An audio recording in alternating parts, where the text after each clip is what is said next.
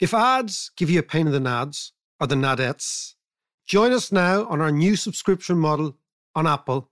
It's all ad free. Hey, it's Ryan Reynolds, and I'm here with Keith, co star of my upcoming film, If, only in theaters, May 17th. Do you want to tell people the big news? All right, I'll do it. Sign up now and you'll get unlimited for $15 a month in six months of Paramount Plus Essential Plan on us. Mintmobile.com slash switch. Upfront payment of $45 equivalent to $15 per month. Unlimited over 40 gigabytes per month. Face lower speeds. Videos at 480p. Active Mint customers by 531.24 get six months of Paramount Plus Essential Plan. Auto renews after six months. Offer ends May 31st, 2024. Separate Paramount Plus registration required. Terms and conditions apply if rated PG. Life is full of what ifs. Some awesome. Like what if AI could fold your laundry? And some, well, less awesome. Like what if you have unexpected medical costs? United Healthcare can help get you covered with Health Protector Guard fixed indemnity insurance plans. They supplement your primary plan to help you manage out of pocket costs. No deductibles, no enrollment periods, and especially no more what ifs. Visit uh1.com to find the Health Protector Guard plan for you. To understand the economy, you have to understand human nature. This podcast is powered by ACAST. Podcast time, and this podcast is coming to you from Gothenburg on the west coast of Sweden, where I am given a speech. Well, I've actually just given a speech. How are you, Johnny? I am great. Uh, I'm stuck here in Dublin, but hey ho, that's the way it goes. You'd love it out here. You'd love it out here. Except, I know. I, I, I've uh, I've a penchant for for the Scandies. I hear no, but it's it's it's a funny place. But you know, you would drop the GDP of a small African nation at lunchtime here. Oh, It is so expensive. What's, I mean, the price of a pint? Well, that's always a good It's gauge. it's it's a tenner and change. I mean, it's really really Yeah. expensive. I just went. I I went full IKEA at lunchtime just now, right, with meatballs. Right, you know they love a Yeah. meatballs and sort of kind of mashed potatoes and a glass of wine, and you just don't even do the exchange rate. You know, you just want you put the credit card in, and you say, okay, fine. but it's a beautiful, beautiful city, incredibly sort of statuesque. It's been a huge power. I went to the museum here yesterday, and I didn't realize, John, that one of the biggest companies in Sweden years ago was the Swedish East India Company, that they were trading all around the world for centuries and centuries. And the Swedes were this big, big imperial power. And then remember we did Yeah. the, the thing on the census? yeah, when they actually realized that they thought there was about 4 million of them. There was actually 1 million of them. And they decided they didn't have the manpower to fight Russia anymore. yeah, yeah, yeah. Because they were very much uh, involved in the great battles against the Russians, Peter the Great, all that sort of stuff. The Swedes were involved in those battles because they were very much the dominant, dominant, dominant power in this part of the world. So the, the Museum of Gothenburg, which I was yesterday's fascinating thing. But can I ask you, how many East India companies were there? Because there was the British East India Company, the Dutch. Though I think there was three. There was the Dutch, the Swedes, and the Brits. Now, if you want to get listeners that are interested in the history of the East India companies, there is a fantastic book, a fantastic book by a guy called William Dalrymple, and it's just called The Anarchy. And it's the history of the British East India Company. Now, the Brits, it's an extraordinary thing because the Brits never really took over India as a colonial project. They basically armed a commercial company. So, you'd imagine Google with five tank divisions. That's exactly and nuclear warheads. That's what the East India Company was, and they went to the, to it was they went around the backside of India and they took them over from Calcutta, and that's what the Brits did under a fellow called Clive, and it was just wholesale looting Yeah. on an extraordinary level. Whereas the Dutch had a different idea. Their idea was they were going to bring spices from Indonesia. But of course, when the Indonesians decided to get uppity, what did the Dutch do? They took them over and turned into a colony as well. yeah. So there was no there were no beauties on this beauty parade. But what is interesting in this part of the world is you get this maritime sense of an outward looking population. And I'll tell you, I was doing some research last night, John, ahead of this speech I was given And Yeah. the speech, one of the parts of the speech was on the similarities between 1922 and now. And the idea was to try and put the what's happening in Ukraine and the world into some sort of context. And I'm looking at 1922. Ezra Pound, the great American poet, Yeah. said that 1922 was the year the modern world begun. And what he was trying to say was that the 20th century actually began in 1922. So everything that went up before that was basically a legacy of the last century, right? So the First World War was still very much a battle between the French Empire, the German Empire, the British Empire, the Russian Empire, the Ottoman Empire, and the Austrian Hungarian Empire. So it was like a battle of the 19th century, right? So it wasn't really a novel thing, it was an ancient thing. And what he was saying is that you've got to start in 1922 when all these empires collapse, when there's modernism, when there's Picasso and Joyce and Freud and Einstein and all this stuff. That's the year 20th century began, right? And Yeah. I'm trying to put it into context that maybe this is the year the 21st century begins. That what went before this, so for example, was the era of naivety from, let's say, 1990, when the Berlin Wall collapses, to now, was a great era of naivety in the sense that we all believed that globalization would lift all the boats, that the notion that you would have a revanchist Russia was regarded as an anathema. Uh, that technologically we would change, we'd all come together, etc., etc. It was like the brave new world in, in that Precisely. Yeah, and it was yeah, all yeah. it was all a result of the Soviet Union collapses. China opens up, India opens up, and we have this one overarching philosophy of markets and trade and etc. And then, of course, the battle in Donbass today tells us that that is really a silly interpretation of history. So what I was trying to say was that maybe this year is the beginning of a new chapter in history. But in order to actually give this speech, I wanted to see what was happening in Scandinavia in 1922. Right, so in yeah. 1922 in Ireland, we have the Free State comes into being. We have Yeah. a civil war. We have Yeah. mass murder. We have your grandfather having to go at my grandfather Yeah, on the wrong side, right? Okay, you have the creation of the Soviet Union after an extraordinary civil war. You have the end of the Ottoman Empire. You have in Turkey, you have the expulsion of two million Greek people, right? Extraordinary ethnic cleansing all over the Balkans. You have the Austrian Hungarian Empire collapses along with Ottoman, all that stuff, right? Yeah. So I said, what was happening here in Sweden? Of course, nothing. They were totally insulated, right? The Yeah. Swedes. And what they were actually doing, the only big political event that I could find here was a plebiscite on prohibition Okay. coming from the United States. You know, the prohibition movement in the United Yeah. States. They're complaining about the price of the beer. prices exactly as we started. Exactly Yeah, as yeah. we started, right? I don't blame them. exactly. And so what they were doing was the prohibition was a vote, obviously, on whether you should ban alcohol. And what was really fascinating for me, because I was in Gothenburg, was to try and drill down. This is the beauty of Wikipedia, actually, drilling down into that event and seeing what parts of Sweden voted most for prohibition and what parts of Sweden voted most against prohibition. Right, Now, the okay. Ultimate, the ultimate election was 5149 against prohibition. So they didn't ban booze. But Right. when you drill down deeply, what you see is that this area, Gothenburg, voted over 75% against banning booze, whereas on average, it was much more 50 50. So what you find here is that's a really indicative But of why was that? because the culture is different here, right? So what you have in all port cities, now whether it's Bombay or Shanghai or Dublin or London or any place in the Marseille, port, yeah, yeah. is you've got the interaction of all sorts of people, right? The port cities tend to be by definition liberal, tolerant, live and let live. They've more shit going on. There's more immigrants coming in. So you tend to have is a society that really says, you know what, if people want to booze, let them booze. Whereas the parts of Sweden that voted profoundly for prohibition were the north and the center of Sweden, which were much more Lutheran, much more Swedish in ethnicity, Yeah, much yeah. less likely to have outside influences, and as a result, much less tolerant.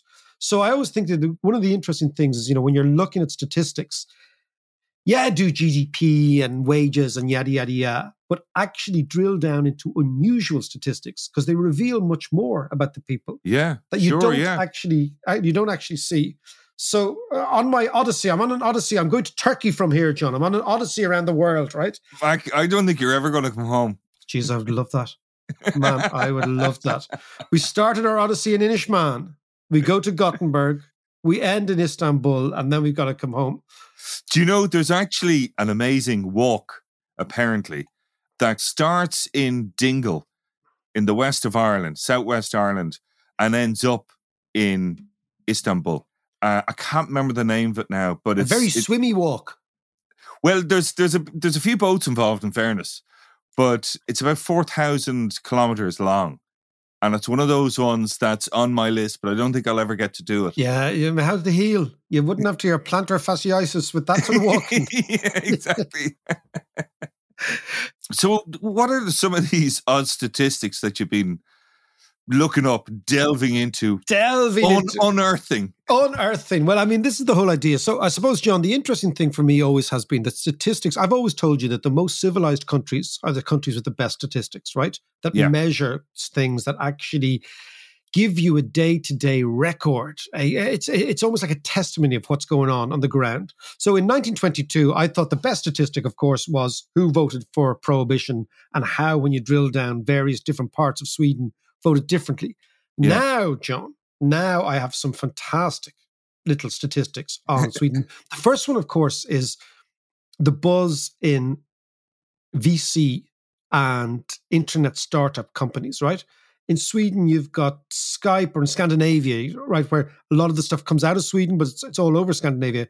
Spotify, Klarna, Skype, Zettel, iZettel. These are huge, huge unicorn companies that these Yeah. guys seem to be miles ahead of. You know, Stockholm's really the top 10 cities in the world with the number of startups. It's ranking, it's, I mean, it's, it's, these guys have really, really taken to technology.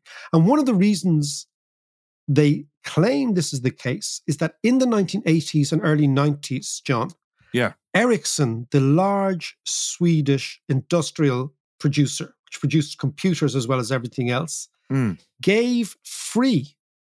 Think about this. Well, it was paid by the Swedish state, free to the to the user, a laptop in every single Swedish home.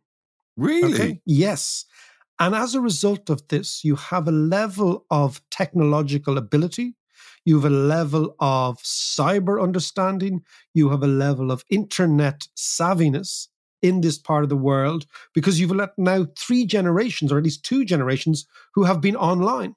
That's been incredible. I mean, was was there any sort of government subsidy in that? Absolutely. Yeah. The government Yeah. said, look, this is the way of the world. This is Right. the way we're going. And we're just going to give everyone, and it's interesting, they didn't demand anyone do exams or anything. They just said, here in the corner beside the telly is a yoke called a laptop. Work it if you want. Yeah. and of course, what you find is, do you remember the open source code writing sort of almost free base competition to Microsoft? Was yeah, Linux. Linux or somebody. And Yeah. that all comes from up around here. It's all comes from Scandinavia, from Finland and Sweden. So they're, you know, they're miles ahead in various things. And of course, what you see now is in terms of internet startups, there's a very, very vibrant ecosystem here. But yeah, that's what I, I I saw that as well in in Norway when I was there what six months ago or whatever. There was a big startup, particularly in the energy market, big startup scene there. Yeah, and it's just that they, you know it's an extraordinary thing. But another statistic I read the other day was forty percent of Swedes. This is a really interesting statistic. Feel safe walking alone in the dark. Forty point three percent of Swedes, vis-a-vis twenty-seven percent EU average, and a country like Lithuania where only nine percent of people feel safe. Mm, And that's a statistic that tells you something enormous about yeah, trusting the society, about how the society operates, about how people deal with each other. You know, you know, four out of ten people feel really safe, which is extraordinary. Only thirteen percent of the population have reported any crime, any violence, or any vandalism in their area. Which is again, it's that's about- incredible. And and actually, you know, and that again, you know, comparing to to Norway, trust was a massive part of with Norwegian culture, but obviously the Scandinavian culture in general. Yeah, no, no. trust in their institutions, trust in each other, trust in walking a dark street at night. Well, imagine now what trust does to business, right? Because if you have very, very strong levels of trust in society, the cost of doing business collapses right? Because most of the problems in business are people welching on deals, are many of the problems in business. And that normally in the past, John, was reflected in the rate of interest. So if you didn't trust somebody, you actually charged a higher rate of interest when you were lending to them. Yeah. If you didn't yeah. trust somebody, you employed more lawyers to kind of lawyer up the contracts. If you didn't trust people, you didn't give them any sort of sense of autonomy in how they worked.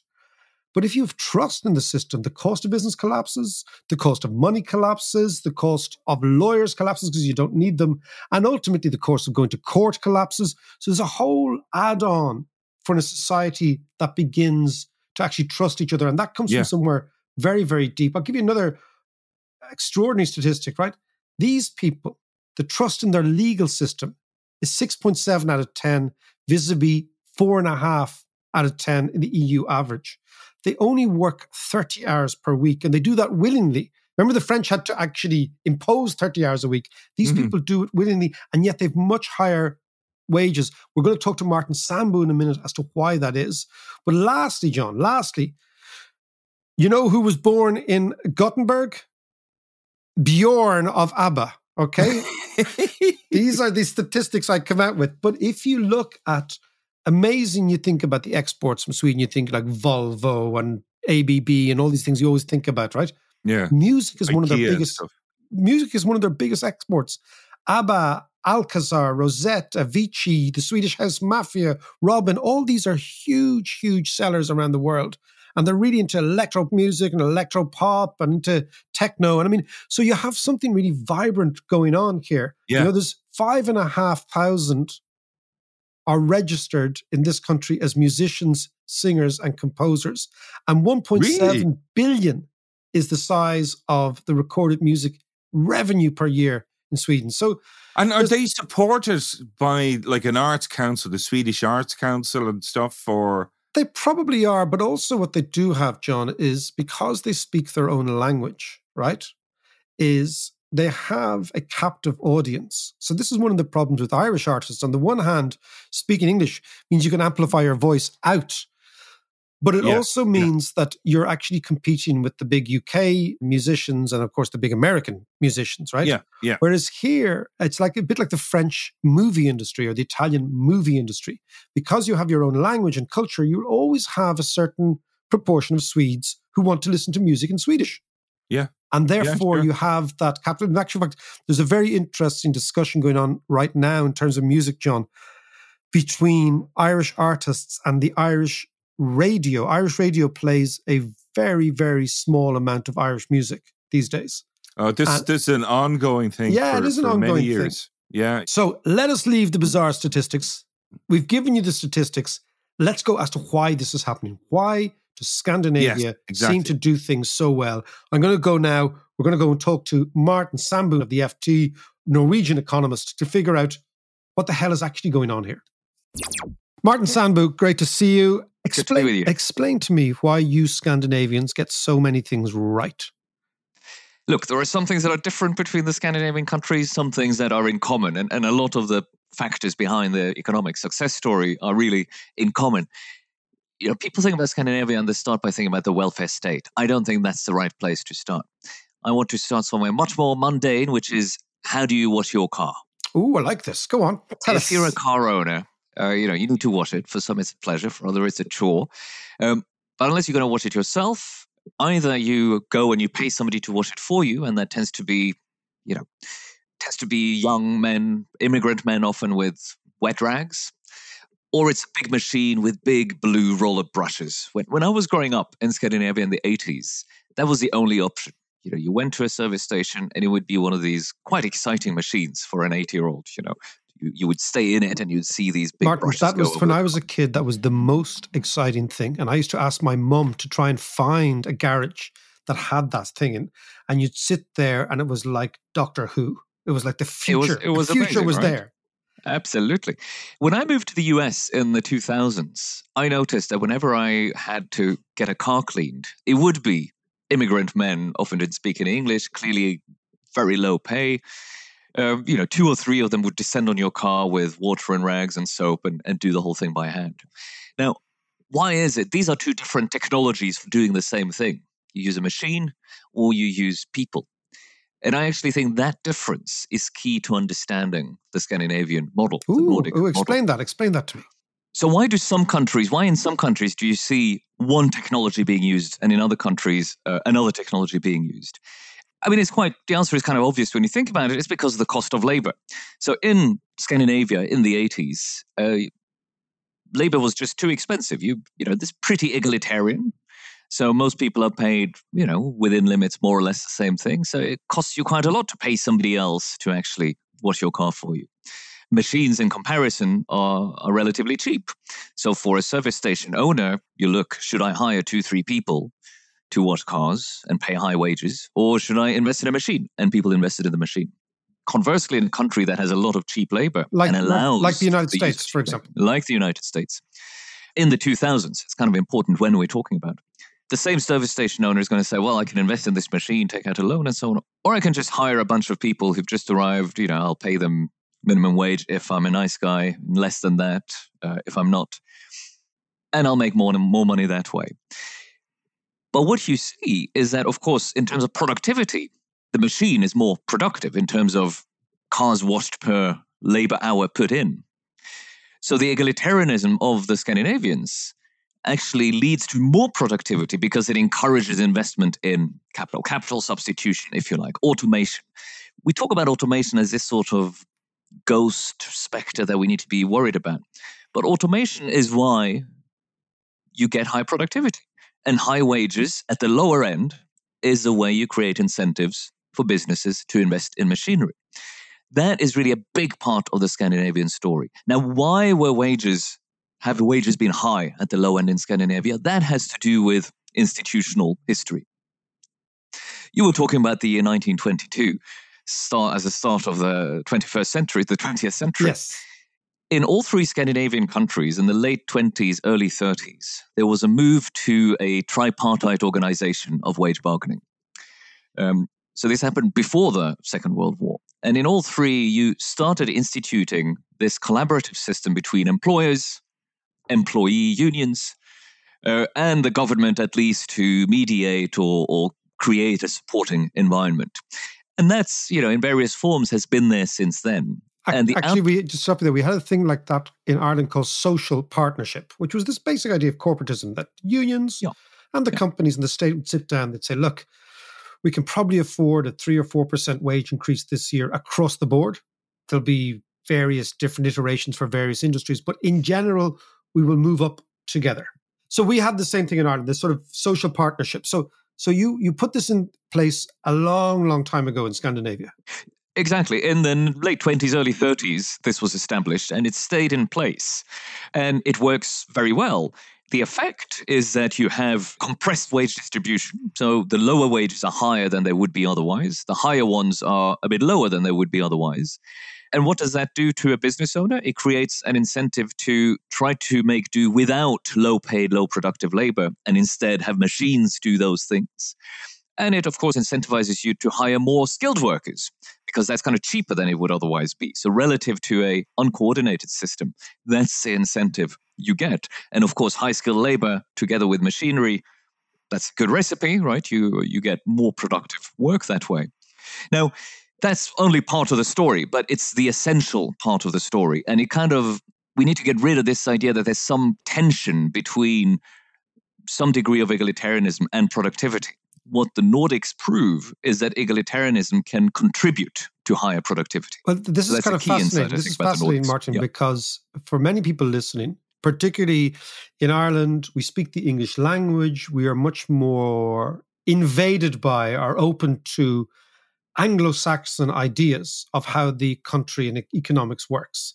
And one of the sort of mantras is this notion that a country cannot grow without what they call a flexible labor market, which ultimately means some people getting paid piss poor wages. Actually, that's what it actually means, right? And that the idea that if wages are low, well, then profits are high, and then those companies become much more innovative because of the profit incentive and they drag up the low wages. What you're saying is no, no, no, it works the opposite.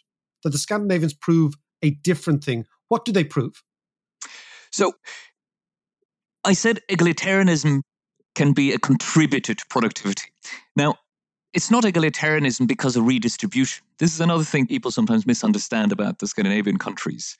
They are egalitarian economies. It's very true. But the astonishing thing is how egalitarian they are before redistribution. So before taxes and transfers and subsidies and so on and benefits. It's the market itself creates a reasonably egalitarian wage distribution. And that's because that's happened because of this tripartite institutional organization of the labor market. Uh, but the effect is that there's actually less work for redistribution to do. That doesn't mean the state doesn't have a lot to do, but in terms of just taking from the rich and giving to the poor, the differences are smaller to begin with. So it's equality in the market rewards itself is a as an incentive to invest in a way that makes things more productive. But let me say one other thing because you, you contrast this with a flexible labor market. Now, let's think about how we define flexibility. What is flexibility? If I ask you which are the countries in Europe, namely the two countries in Europe that have the highest rate of job to job moves, highest churn in the labor market, if you like, the rate of employees going from one job to a next in a quarter in a year.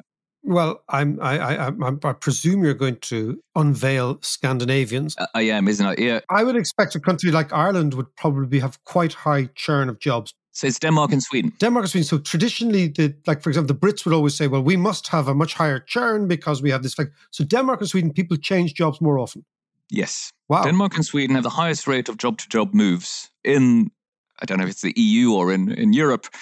It, it, would have been it would have been included the UK because back in the back when these statistics were drawn up, the, that was before Brexit. So Sweden and Denmark have the highest rate of job market churn. That seems to also contribute to productivity. Why? Because it's a sort of flexibility that allows people to move from a good job or some job to a better job, yes. presumably, where they get paid more.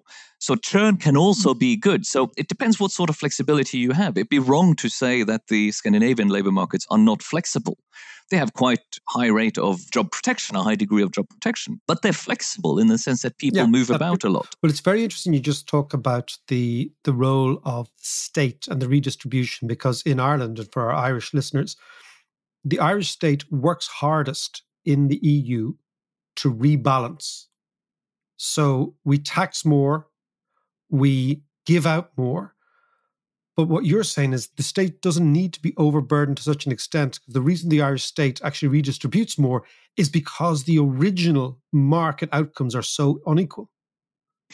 And that's a danger. I think you can run up to the, it's not that redistribution doesn't matter, but you run up against the limit economic because the incentives get wrong with very high marginal tax rates and, and political because you don't have the support for it necessarily. In any case, you won't get to where you want to be if you have too much inequality before redistribution.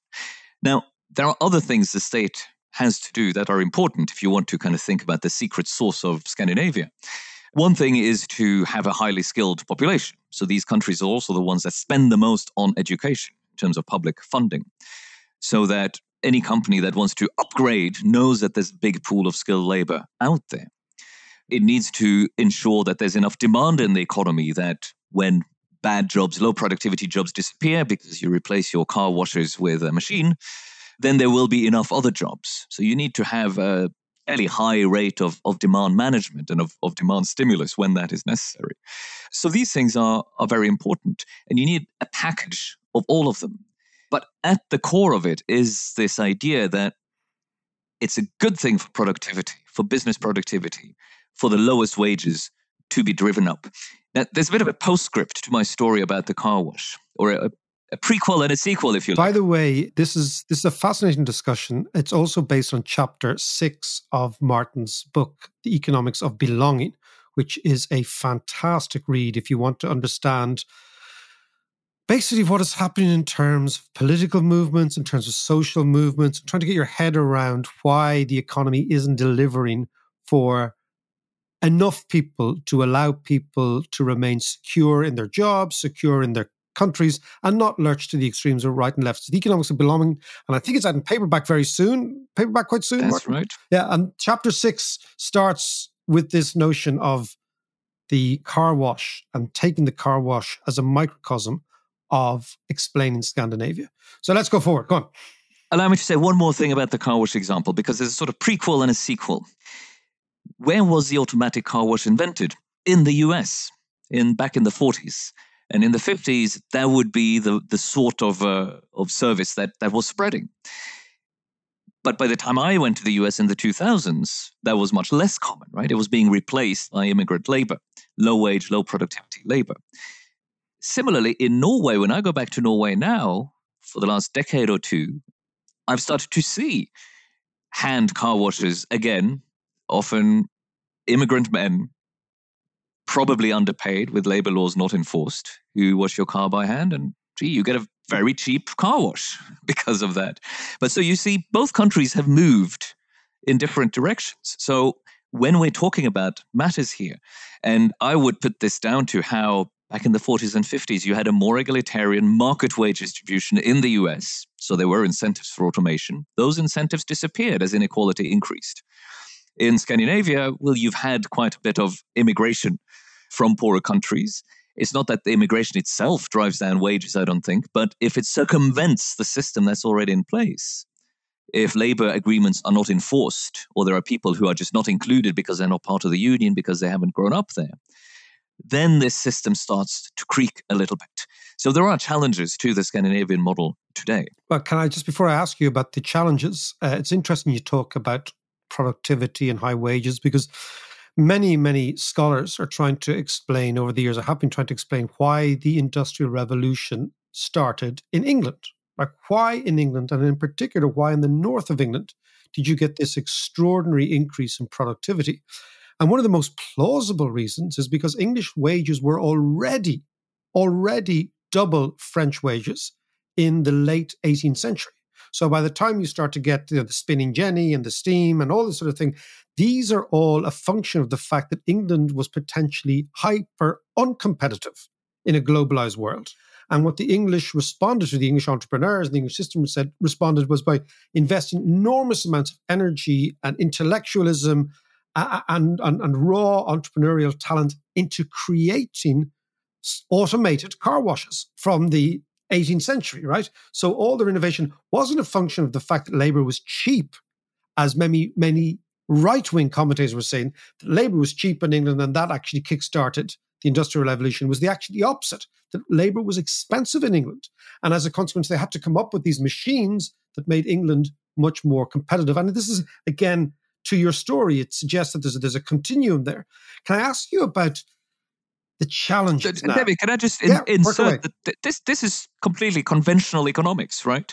You don't have to be an ideologue about this. If the relative price of capital to labor is low, which is the flip side of labor being expensive, well, then that's an incentive to invest more in capital. Yeah, right? It's as simple as that. Exactly, but it's funny how ideologues and fundamentalists have taken basic economics, skewed it around, and used what seems logical to people who maybe haven't studied economics as a battering ram to actually take away labor legislation, take away protection, etc., etc. And that is most gloriously evident in the right wing in the United States, which is very, very popular at the moment. Speaking of the right wing, speaking of this challenges, speaking of maybe the atrophying of this social consensus, Sweden is looking down the barrel of an election in the coming months. And the right wing are quite, quite powerful here. What do you think is happening on the ground in Scandinavia to explain political forces that we're seeing? Look, I think actually Scandinavia is quite similar to many other Western countries in this regard. And this is another message I try to communicate in the book. If you really look at it, there is this whole debate about whether right wing populism is due to culture and values or is it due to economics? I think is really down to the economics. You see this in Scandinavia and in other countries. It's been in times of difficult economic change, like in the 80s, that these populist movements have, have grown. The Sweden Democrats were nowhere 20 years ago, but after the global financial crisis and some reforms that left some people on the outside of the labor market, people sort of marginally attached, suffered more. That's when you saw a rise in the Sweden Democrats' support, the far right party there. And so, even though Scandinavia has managed these things better than most other countries, which is why I would say that on the whole, these movements are less dangerous there than in many other countries. They are still subject to the same global forces. And those global forces largely have to do with automation, technological progress. That means that we're no longer industrial societies, we are service economies. So we just don't need that many hands in factories anymore. That has very much changed the opportunities for different types of people. That's true everywhere. Uh, and I think that is really at the root of the this political backlash against liberal democracy. I want to ask you just one last question before we go, Mart, which was as a result of Brexit, to the extent that there is a thinking class in Ireland, what I mean a thinking class, a policy thinking class, think about these big things, we sometimes don't necessarily have that. And we don't really have a vibrant think tank infrastructure. But people were saying that the long term alliances of a small country like Ireland in Europe would probably be an alliance with the Scandies. That Brexit's gone, so the Brits are gone. They were always our sort of our enemy and our allies in, in many, many ways. Our enemy in terms of your cultural stance, but actually in practical day to day workings in the EU, we were very, very close to the British, right? They're now gone. So Ireland has to figure out well, are we closer to the Latins? Are we closer to the Germans? Or who do we naturally bed down with? And there's this sense that ourselves, Netherlands and the Scandies are more philosophically aligned. Do you see something like that emerging in Europe, where Europe actually splits into sort of blocks? I'm, I'm talking about ex Ukraine, before Ukraine happened and maybe after Ukraine, that the blocks would be more philosophically aligned, sort of a, almost like a post Viking alliance of uh, this neck of the woods. So look, David, I've seen flashes of that. There was, uh, you know, something called the New Hanseatic League, of northern countries, including the Baltics and, and other small countries. Uh, there's a group of so-called like-minded nations. Uh, that's also the northern small ones, largely. Uh, but it seems to me that these are these have ended up being ad hoc ad hoc alliances. Um, so I don't really see, and I'm a bit surprised by it. Don't really see a sort of unified philosophical uh, bloc. Even the Scandinavian countries. Well, Norway is not in the EU, but uh, Sweden and Denmark are, so is Finland, Nordic, but not a Scandinavian country. Even they, although they have very similar preferences on many things, um, are not really acting as a block. They talk to each other, they, they coordinate a bit, but they don't act as a block. So if even they don't manage to do it, it's not clear to me that a bigger one uh, would. I think it would be a good idea. But maybe what that reflects is that when you go down the list of things that have to be decided in the EU, you know, maybe actually there's less similarity or the similar the the alliances aren't always in the same place. Absolutely. I think that that's a that's a thought it's worth considering. Just before you go, the only conversation I'm having here is about NATO. Everyone's talking about NATO, NATO, NATO, NATO. Where do you think things will go? I mean, I'm getting the sense that clearly Finland will join as quickly as tomorrow if they could. Uh, Swedes slightly dragging their heels, a little more uh, equivocal, but ultimately, what's your sense? I was in Helsinki very recently. I think it's a foregone conclusion that Finland will apply, and I think they might have applied before this show goes on air. Uh, Sweden is more cautious. It's a longer step for them. They have a longer tradition of neutrality. They have a, they don't have the same immediate neighboring threat that Finland feels. Remember, Finland was at war with the Soviet Union uh, back in the 40s. Um, but I also think that they're going to join. I think uh, the process has now already gone much further than anyone would have expected just a few months ago. Uh, I think there's a there's a process that has to be has to happen. People have to process this, but already the choreography is clear. Already, it seems that it would be difficult once they've started down this this reflection to say, well, no, actually, we'll keep things the way they were keeping things the way they were seems impossible now. There aren't really any good alternatives, especially if Finland joins. Sweden would feel very lonely. Uh, and of course, they'll be welcomed with, with open arms. So, my bet is that we'll see both countries apply very, very soon. And then we'll be waiting for Ireland. Well, that's an interesting question. We might come back to that. As always, Martin, pleasure, and we'll talk to you very soon. Good to be with you.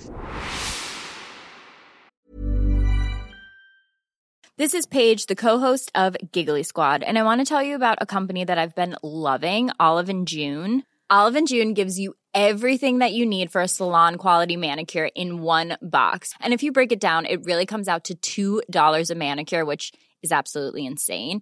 It's also so easy to get salon worthy nails at home with Olive and June. The difference between how your nails used to look when you did them yourself and now with the Mani system is a complete game changer. The best thing about Olive and June too is it's a quick dry, dries in about one minute, lasts for five days, and full coverage in up to one to two coats. Visit oliveandjune.com slash perfect Mani 20 for 20% off your first system. That's oliveandjune.com slash perfect Mani 20 for 20% off your first system. It's that time of the year. Your vacation is coming up. You can already hear the beach waves, feel the warm breeze, relax, and think about work. You really, really want it all to work out while you're away. Monday.com gives you and the team that peace of mind. When all work is on one platform and everyone's in sync, things just flow wherever you are. Tap the banner to go to Monday.com. One size fits all seemed like a good idea for clothes Nice dress. Uh, it's a it's a t-shirt. until you tried it on. Same goes for your healthcare. That's why United Healthcare offers a variety of flexible, budget friendly coverage for medical, vision, dental, and more. So, whether you're between jobs, coming off a parent's plan, or even missed open enrollment, you can find the plan that fits you best. Find out more about United Healthcare coverage at uh1.com. That's uh1.com. Woo, NATO, eh? That's kind of interesting. Can you see us? Can you see Ireland following suit? Well, you know, I've always thought that our neutrality was an exercise in virtue signaling.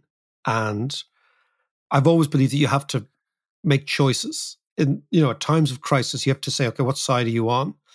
It's been very easy for us for years and years to say we're neutral and we don't get involved. And it, it's a sort of a, I've always sensed there's a high moral ground you know, we don't get involved in those sort of wars. So we can look down our nose at everybody and assume that we would act differently because we know the Brits and maybe even the Scandinavians will actually protect us uh, Well, we play a huge role in peacekeeping.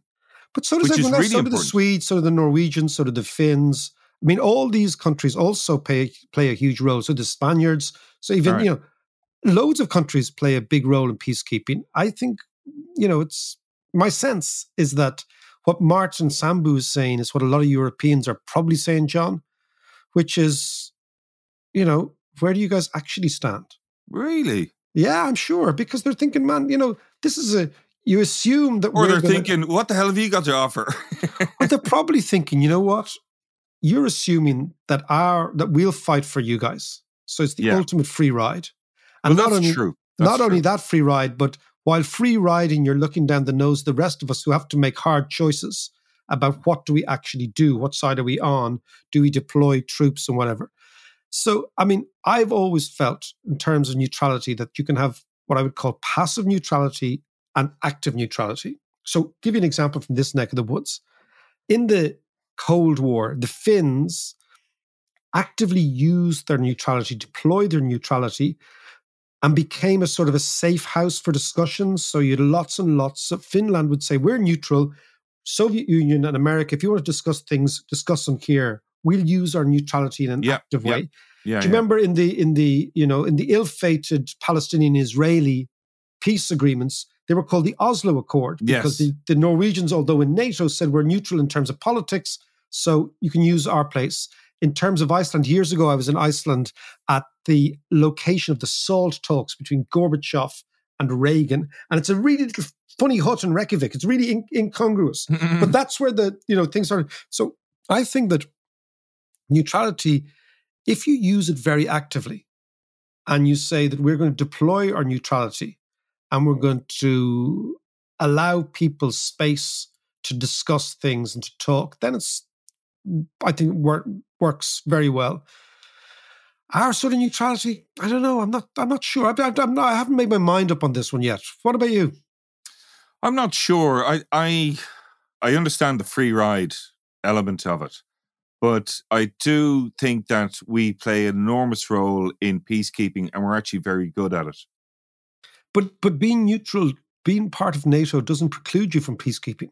That's what I'm saying. I mean, No, I know, but but if we just stuck to the peacekeeping and stayed out of the Yeah, no, I take your point. The problem with the peacekeeping is you have to stop war beforehand. You know, like if you if you Yeah. talk, I remember having a really, and we'll end here. I remember a really discu- interesting discussion in late 1996. I am sitting in a small little village, John, called Zhivogoshka. And Zhivogoshka mm-hmm. is down the Dalmatian coast, very close to the border of Bosnia. right. And I'm with a friend of mine called Amra Kevich.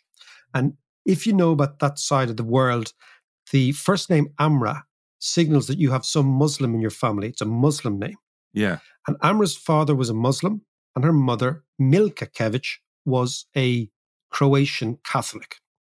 And we're sitting in their house, and I am their guest. And it's a year after the Dayton Accord. So it's a year after the peace signed in Bosnia. And I'm talking to Milka. And Amra's dad had worked for the Yugoslavian, like everybody worked for the Yugoslavian government at a certain stage, but was a Muslim from Bosnia. And Amra's dad and Milka married in the 1950s when basically everybody was thrown together after the Second Mm. World War. It didn't matter. They were all socialists together. And we were having a chat about the Bosnian War, about the Serbs and the Muslims and the Croats and the atrocities and things that were done. And her family were from Mostar. And Mostar is that divided half Muslim, half with an amazing bridge, isn't it? Exactly. That's the Yeah. Most. Most is a bridge in in in, in Oh, okay, okay, So okay. Mostar, right? And her cousin arrived in later that night and was really very, very poignant and very dark because it was very clear that something pretty awful had happened to this woman. And Mm. I was maybe, you know, in my 20s. So maybe the, she was in her 40s. Right. So there was a lot of talk, and it was the, the the whole the atmosphere of the of the of the chat changed dramatically when she came. She'd lost her house and she'd lost lots of stuff in the war, uh, uh, and it was clear that worse had happened to her, but this wasn't being said. And then Milka, the mum, who at that stage was well in her seventies, said, "You know, David, you talk about the Serbs, you talk about what was done to us, you talk about our." Family being divided, the fact that my husband was a Muslim, the fact that I was ostracized in Croatia because of Amra's name, because she's a Muslim, the fact that Yeah. Amra finds it difficult to get a job now because Amra signifies you're not a Serb, you're not a Croat, you're a Muslim, etc. She said, but I reserve most hate for the blue helmets, for the United Nations. And I said, wow. Really? I said, that's interesting. She goes, yeah, they were the real fucking cowards here. And she, Why? she said, their road, right? So that there's the main roads going from Dalmatia down to Bosnia. She said every day it was full of UN trucks, UN so called peacekeepers, UN so called aid, UN so called food distribution. She said Yeah. every single day they made legitimate the atrocities that were happening under their nose. And every single day we implored them to fight on our behalf, not on behalf of Croats or on behalf of Muslims, but on behalf of people who were being terrorized. Yeah. Yeah. And yeah. every single day they did nothing. And she said these were the real cowards. Because had they stood up to the Serbs, like in, for example, uh, Srebrenica, had Yeah. the Dutch battalion stood up and said, "Look, we're going to fight here," yeah. But there wasn't their there wasn't their remit to do that though. But that's the whole point. She was saying Yeah. that's a bullshit yeah, yeah. idea. You know, you come into our country, you say you're going to protect us, you do fuck all, and then you say it's not our remit. And she's saying, well, give us the guns, right? Give us the ability to defend ourselves. And it was really interesting to get that perception because we have this hagiography view of the United Nations and peacekeeping. But she was saying, in reality, now this is just her view yes. in reality, the United Nations facilitated and made legitimate the terrorization of the local community. And she said, I'll never forget that. And I thought, I was just sitting there going, That's amazing. actually. wow. And yeah, this is a that's woman, amazing. this is a woman in her 70s who'd seen everything. Yeah. I actually just on that, I actually saw the siege of Jadotville on Great. Netflix the other night. It's Yeah, a yeah. brilliant story. But in that case, the Irish UN force engaged in battle, and a pretty serious battle in that.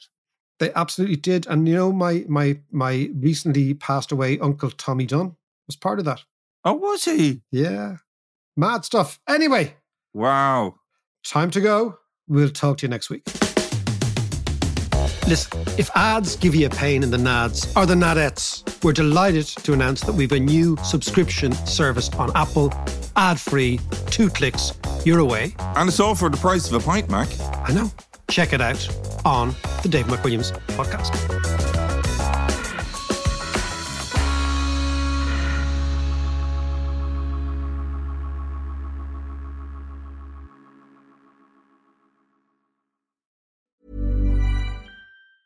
Planning for your next trip? Elevate your travel style with Quince. Quince has all the jet setting essentials you'll want for your next getaway, like European linen, premium luggage options, buttery soft Italian leather bags, and so much more. And is all priced at 50 to 80% less than similar brands. Plus, Quince only works with factories that use safe and ethical manufacturing practices. Pack your bags with high-quality essentials you'll be wearing for vacations to come with Quince. Go to quince.com slash pack for free shipping and 365-day returns.